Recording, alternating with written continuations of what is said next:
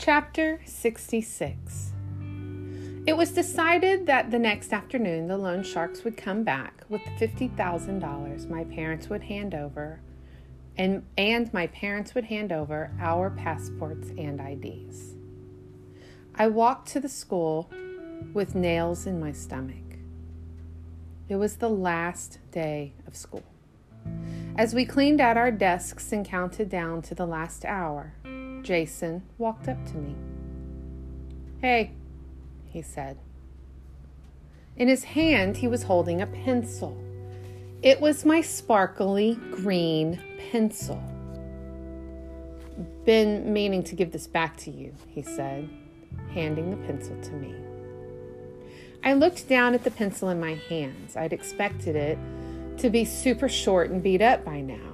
I had had visions of Jason's dog chewing on it Jason stabbing things at home with it, wearing it down to a nub. But it was exactly the same length as before, and as beautiful and sparkly as ever. Thank you, I said. This means a lot to me. I hugged my pencil in my hands.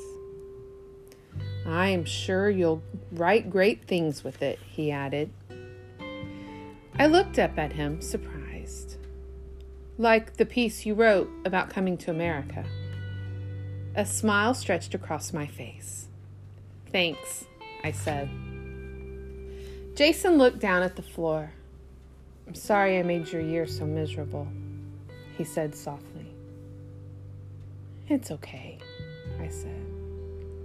I'm sorry too for, you know, I could see in his eyes I did not need to remind him about the time in the auditorium.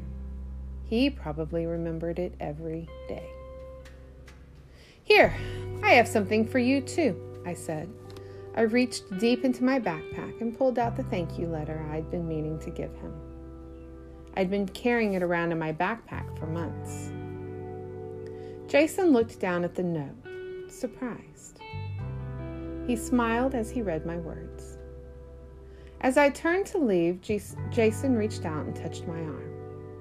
What? I asked. He's bluffing.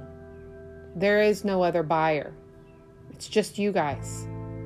He'll take a lot less for the motel. I stared at Jason. His brown eyes blazed with courage. But it was his kindness that blew me away. When the school bell rang, I ran.